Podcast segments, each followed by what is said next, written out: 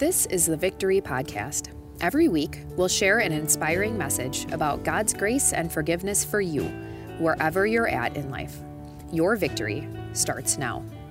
Well, it's such a blessing to uh, be here leading worship and uh, going through God's Word. We're continuing or starting a new sermon series through the letter to the Corinthians, and we begin in chapter 1, beginning in verse 10. I appeal to you, brothers and sisters, in the name of our Lord Jesus Christ, that you that all of you agree with one another in what you say, and that there be no divisions among you, but that you be perfectly united in mind and thought. My brothers and sisters, some from Chloe's household, have informed me that there are quarrels among you. What I mean is this one of you says, I follow Paul. Another, I follow Apollos. Another, I follow Cephas or the Apostle Peter. Still another, I follow Christ. Is Christ divided? Was Paul crucified for you? Were you baptized in the name of Paul? I thank God that I did not baptize any of you except Crispus and Gaius, so that no one can say that you were baptized in my name. Yes, I also baptized the household of Stephanas. Beyond that, I don't remember if I baptized anyone else. For Christ did not send me to baptize, but to preach the gospel, not with wisdom and eloquence, lest the cross of Christ be emptied of its power. For the message of the cross is foolishness to those who are perishing, but to us who are being saved, it's the power of God. For it is written, I will destroy the wisdom of the wise, and the intelligence of the intelligent I will frustrate. Where is the wise person? Where is the teacher of the law? Where is the philosopher of this age? Has not God made foolish the wisdom of the world? For since in the wisdom of God, the world through its wisdom did not know him, God was pleased through the foolishness of what was preached to save those who believe. Jews demand signs, and Greeks look for wisdom. But we preach Christ crucified, a stumbling block to Jews and foolishness to Gentiles. But to those whom God has called, both Jews and Greeks, Christ the power of God and the wisdom of God. For the foolishness of God is wiser than human wisdom, and the weakness of God is stronger than human strength. This is the word of the Lord. Let's pray. Lord God, send us your Holy Spirit so that we would believe in your word, that we would receive the, the wisdom of God, and that the wisdom of the cross would, would transform our lives. And don't let anything I'm doing get in the way of your word. In your name we pray. Amen. Christianity will never be cool. It'll never be popular. It'll never be mainstream. It never has been, and it never will be. In fact, we can look back at ancient artifacts and see this is how it's always been. Here is uh, some graffiti from the second century. Uh, they found it, it, it's called the Alexamenos Graffito, which in, in Greek it says Alexamenos Sabbatia Theos which means Alexamenos worships his God.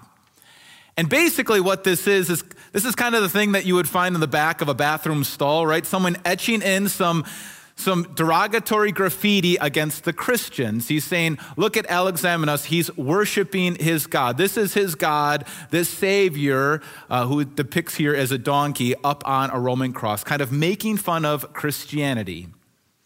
Christianity's never been cool, it's never been popular, never has been, never will be. Think even today.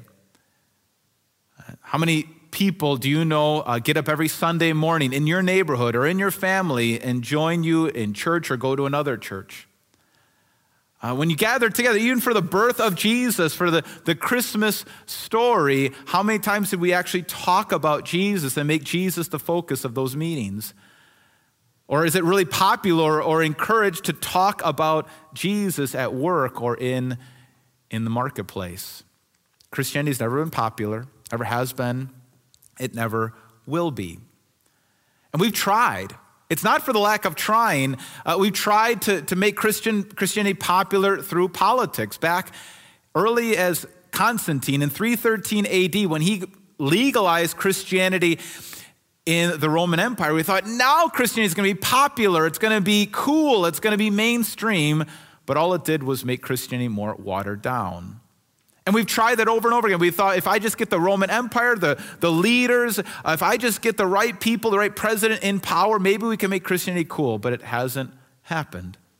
We've tried it through Hollywood. We've tried to make Christian, so called Christian movies.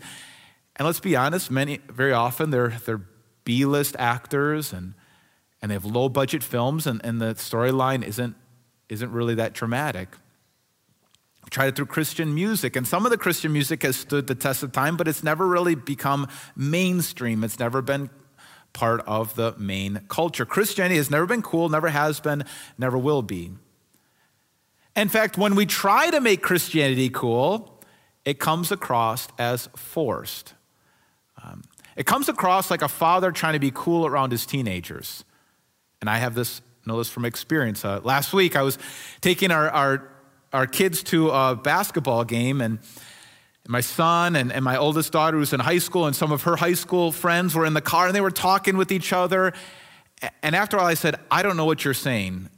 You're using words like bet and cap and no cap and vibe and drip and spilling the tea. I didn't know what they were saying. Finally, I said, I need a de- dictionary definition. And so they told me what all these words meant. And I started using them, and they said, Oh, no, no. Dads can't be cool. You're trying too hard. It's not for you. That's what it's like when Christians try to. Our Christianity's never be cool, never has been, never will be. We're starting a brand new sermon series called Foolproof, and the whole point of this sermon series is to talk about how Christianity is countercultural, how it's going to be considered foolish to the world. And, and, the, and we're going through Paul's letter to the Corinthians. And today, what I want to do is try to answer the question why will Christianity never be cool? Why is it never going to be mainstream? Why is it never going to be popular?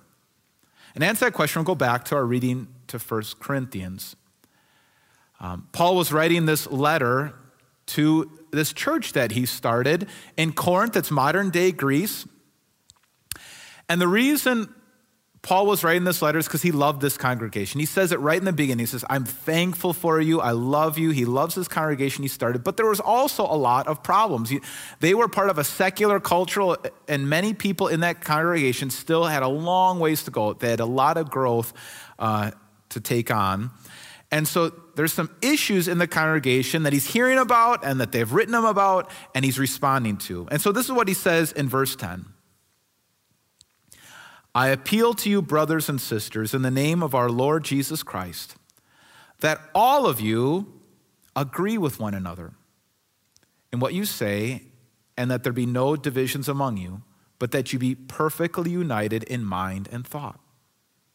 And so Paul is saying, I want you to all agree with one another. I want you to be united. I want you to be unified because there was a problem of division. They were dividing into these little cliques, into these little groups. And so he explains what he's hearing about in verse 11. He says, My brothers and sisters, some from Chloe's household have informed me that there are quarrels among you. What I mean is this one of you says, I follow Paul Another, I follow Apollos. Another, I follow Cephas or Peter. And still another, I follow Christ. Now, no, what's going on here? Well, as you continue to read the rest of the letter and you read from the book of Acts and kind of piece together what was going on in the congregation in Corinth. It seems like there was a group that was gathering around Paul, and there were kind of like these little cliques, these little groups. And one group was probably saying something like this I follow Paul. He is a great missionary. He's starting churches all over the world. He started this church. I follow this great church planter, this church starter, Paul. I'm part of the Paul party. And then Paul, because he kept on traveling, going to other places, uh, another preacher came in to take Paul's post, and his name was Apollos. And when we read the rest of the book, letter to the Corinthians and the book of Acts, we find out that Apollos was an eloquent speaker, uh, that he was known for his way to, to woo a crowd. And so it seems like maybe a group was gathered around him saying, I follow the, the orator Apollos. It was great that we had Paul, but, but now we're going to do something important. Now we're going to do something uh, incredible because now we have this eloquent speaker. And so there was a group that was uh, forming around Apollos, the Apollos party. And then there was another group that, that was kind of gathering around Peter. And maybe they were saying things like, I follow Peter, the traditionalist. He, he was an original apostle of Jesus, and, and he still keeps kosher laws, and, and he holds to our traditional values. And then another group saying, I'm part of the Christ party. We're not getting caught up in all those little groups. I'm part of the real Christians. And when you hear it that way, it sounds a lot like a high school cafeteria, doesn't it? That everybody's kind of gr- gathering in their groups. Um, you know, I'm part of the jocks, or I'm part of the drama group, I'm part of the honor roll group. And it's not wrong to gather in groups, but what makes it wrong is when you think your group is better than somebody else, when you look down on other people. And that's what was going on in the Corinthian church. And so Paul calls them out, and later on in the letter, he says this Brothers and sisters, I could not address you as people who live by the Spirit. You're not motivated by the Holy Spirit, but as people who are worldly, mere infants. You're acting like kids. I gave you milk, not solid food, for you are not ready for it. Indeed, you are still not ready. You are still worldly. You're being motivated by the values of the world. For since there are jealousy and quarreling among you, you are you not worldly? Are you not acting like mere humans? For when one says, I follow Paul, and another, I follow Apollos, are you not mere human beings? So, what Paul is saying here is you are being motivated by the ways of the world. And so he says, grow up. Grow up spiritually. Uh, if you got into Christianity because you want to be a part of the popular group, the cool group, the in group, you don't understand what Christianity is all about. In fact, the message of the cross, it's always going to be foolishness. That's what he says in this next line here in verse 18. He says, For the message of the cross is foolishness. Always has been, always will be. It's foolishness to those who are perishing. But to those who are being saved, it is the power of God. So Paul is making that kind of this thematic statement that he's going to carry out the, really the whole, whole letter. That the message of the cross, it's, it's never going to be completely accepted. It doesn't go with the ways of the world. It's not going to ever be super popular. Uh, it's not going to make sense to the ways of the world. It's not going to make sense to human reason. But that doesn't mean that the world has something better to offer. In fact, Paul goes on to explain the wisdom of the world and what's happening to the wisdom of the world. He says, But where is the wise person? Where is the teacher of the law? Where is the philosopher of this age? Has not God made foolish the wisdom of the world? So, Where's the wisdom of the world? Does it stand the test of the time? When you look at the so called wisdom of this world, does it last?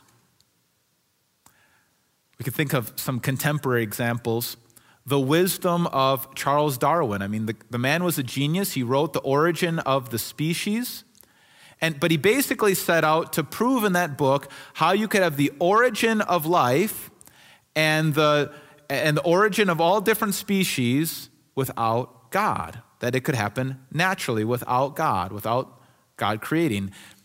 And that seemed like the wisdom of, of the world seemed very wise when he wrote that, but over time, even secular scientists look at that and say, non life can never produce life. It's, it's foolish. And simple cell organisms cannot make more complex organisms now based on what we know about DNA. And so the so called wisdom of the world is now seen as foolishness. Or we could look at the so called wisdom of Sigmund Freud, the, the father of modern day psychology. And this idea, he kind of came up, he wanted to come up with a theory of, of healthy psychology, healthy mental health without God. But now, even secular psychologists, they look at back at some of the things that he wrote and his hypersexualization of, of everything in the human psyche, and they look at it as foolishness. Or you can think of Friedrich Nietzsche, the, the, the, father of modern day philosophy. He wanted to come up with a philosophy of life without God and wanted us to be our own gods and make design our own destiny, our own views of morality. But it didn't even work for Friedrich Nietzsche. His own philosophy led him to go insane. And so, like Paul says, the wisdom of the world that seems so wise today, it's perishing. It doesn't last. It doesn't hold up. And so God had a different way of coming to us, of showing us his wisdom, and it's not through the wisdom of the world. He says in verse 21 For since in the wisdom of God, this is what, how God did things, in the wisdom of God, the world through its wisdom did not know him. You're not going to get to know God through the wisdom of the world. But God was pleased through the foolishness of what was preached to save those who believed. God wants to come to you not through the wisdom of the world, but for, through the simple, seemingly foolishness of preaching by people like myself. The, the simple hearing of God's word, the simple reading of the scriptures, the, the simple foolishness, seemingly foolishness of some water and baptism, of, of what seems to be foolish, a, a wafer and wine. God wants to come to us through these simple, straightforward means to reveal the power of God. And that's always going to seem like foolishness to the world. It's not going to be accepted by the world. And Paul explains why. Next verse, he says this Jews demand signs, and Greeks look for wisdom, but we preach Christ crucified, a stumbling block to Jews and foolishness to Gentiles. And so Paul is saying here that, that Jews, they, they demand signs. We see that throughout Jesus' ministry. They're always asking Jesus to give us more miracles, prove that you are the Christ. In fact, when Jesus is up on the cross, they were saying, Come down from the cross, do one more miracle to prove that you are God. And he didn't. And so, because he didn't do a miracle from the cross, the Jews looked at the cross and they said, That's foolishness. The Greeks always were prizing wisdom as their highest thing that they, that they praised. And they were always trying to find out what's the, the, the wise life, the most productive life, the, the, the life of wisdom that avoids suffering and, and gets flourishing. Well, you look at the cross and it doesn't look like very wise. All the decisions that Jesus made led him to die on a Roman cross. So it looks complete foolishness to the Gentiles. And then I would add that Americans, what do we prize? Success, numbers, um, outward power and success. And you look at Jesus, and he's all alone, basically has no followers, no money, no following. He looks like a complete failure. And so, at every level, the cross seems to be a stumbling block. And behind it all, the idea that the reason Jesus had to be the cro- go to the cross is because that's how far God had to go to rec- rescue us. And so that helps us answer our opening question why will Christianity never be cool? Why is it never going to be mainstream? Why is it never going to be popular? Because the cross of Christ offends every culture. It's offensive to human reason, it's offensive to all of us at some level. It doesn't look to be powerful. It doesn't look to be wise. It doesn't look to be successful. It looks like nothing. And, and it looks and it humbles us to actually think about why he had to go there. And so it'll be offensive to us. And yet, you're still watching this, you're still here. A miracle has taken place that, that you still believe this. Why is that? Why do some people still believe this seemingly foolish message? Paul explains. But to those whom God has called by the power of the Holy Spirit, both Jews and Greeks and Americans and Asians and Africans and Australians, people from all over the world, Christ is the power of God and the wisdom of God. For the foolishness of God is wiser than human wisdom, and the weakness of God is stronger than human strength. So, Paul will go on, he explains that this is the, the work of the Holy Spirit, that somehow God calls people to believe this, and somehow by a miracle you believe this. And when you believe this, you, you no longer just value those worldly things, but you value something else. You can look at the cross and see some of its wisdom. For example, just think about it. when we really look inside of our hearts, we see our selfish motivations, we see our, our failures, our selfishness, our self righteousness, our self centeredness, and we see the wickedness inside of us. And deep down, we know that we have no reason to be in God's presence. God should just wipe us all out. But instead of wiping us out, He has every reason, in fact, it would be according to His justice to wipe us all out. God, in His wisdom, because, becomes one of us. He, he takes on evil into himself and pays for it on the cross and comes out on the other side alive and resurrected as a victor over all that is evil. It's the wisdom of God. Or maybe we could look at it at the, at the cross and the wisdom of God in this way. Every one of us is going to suffer. If you're a human being, you're not going to ex- escape this world without suffering. It, you're going to suffer. And every time we suffer, we have a thousand why questions. God, why would you let this happen? God, why, why is this going on? What is, what is this all about? And God doesn't always give us, or very often we don't get an answer to the question, but instead we get a person. Jesus, who becomes one of us and suffers in every way that we do so that he can sympathize with us in our suffering.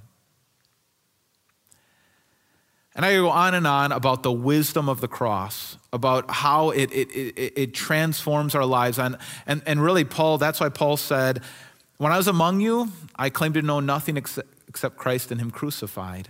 In other words, there are a thousand sermons in the cross of Christ.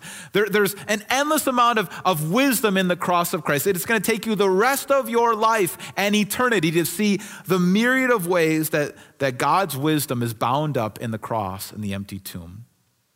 And so that leads to an application. Paul says in, in verse or chapter 3, verse 18, do not deceive yourselves. If any of you think you are wise by the standard of this age, you should become fools so that you may become wise. For the wisdom of this world is foolishness in God's sight. Saying, don't be deceived. If you think you're so wise and so cool and so hip and so popular according to the ways of the world, be careful. All those things that seem so wise and popular and cool and trendy and in right now, are not going to last. And be okay with, with being foolish according to the ways of the world, because that's really the wisdom of God. And so here's the main takeaway embrace the foolish cross so that you might become wise. Embrace the foolish cross. Embrace all that the cross means God's forgiveness, God's acceptance, God's love, what God views as a real sacrifice, what God views as valuable, what God means by, by living a life of service. Let the cross of Christ be your philosophy of life. Let this be the guiding principle of life. Let this be the lens you see everything through. Um, embrace everything it means in the cross. Embrace the whole, all the foolishness of the cross so that you can be really wise, so that you can actually have something to offer this world. Some real wisdom. But how do you do that? How do you let your whole mind and heart and be conformed to the cross of Christ? Well, it comes by being immersed in Scripture. Every year we do a read through the Bible plan through the YouVersion Bible app, and it's been really wonderful. Last couple of years, I think last year we had about 250 people signed up and, and read through their whole Bible in a year. And we're going to do something different starting tomorrow. Starting tomorrow, January 3rd, we're going to read through just the New Testament this year. So be smaller readings. We're going to read through the New Testament during the week and the Psalms on the weekend. And if you want to participate in that, all you do is go to VOTL life forward slash Bible. And you can sign there, click the link, and you'll go right into the YouVersion Bible app. If you're having any trouble, let me know. I'm happy to help in any way that I can. But every single day, we're going to read through the New Testament and let our minds not be conformed by what's the latest thing on social media, what people the world value, what, what's going on in the world, but we're going to let our minds and our hearts be conformed by Christ and His Word and what He believes is valuable. You see, Christianity is never going to be cool. It's never going to be popular. It's never going to be mainstream. It's never going to be accepted by all of society because it goes against human reason. We have to, it, it, means that we need to be saved and we need to be rescued and I'm broken and I need help. And that just goes against our human nature. So it's never going to be cool, but it doesn't have to be. Just like fathers don't have to be seen as cool by their kids, by their teenagers. In fact, they don't want that, right? They don't want us to try to be hip. They don't want us to try to be cool. Uh, all they need from us is to be present and to be loving and forgiving and mature and wise. And that's really what the culture needs from all of us as Christians. They don't need us to try to be hip and cool. They need us to be present and forgiving and wise and mature and loving. And so embrace the foolishness of the cross so that you can be truly wise and that you would have some wisdom to offer to our world. Let's pray. Holy Spirit, open up our hearts so that we would see how, how wise the cross really is. We would see the myriad of ways that you come to rescue us and heal us and save us and change us, that we would see what sacrifice looks like. You, we would find the answer to our suffering and our pain and our victory through the empty tomb. Holy Spirit, conform all of our mind and our thoughts and our whole philosophy of life according to the cross so that we would have some wisdom to offer to the world. In your name we pray. Amen. Thanks for listening to the Victory Podcast, brought to you by Victory of the Lamb in Franklin, Wisconsin. For video sermon archives, more information about us, and to let us know how we can meet you where you're at, go to victoryofthelamb.com.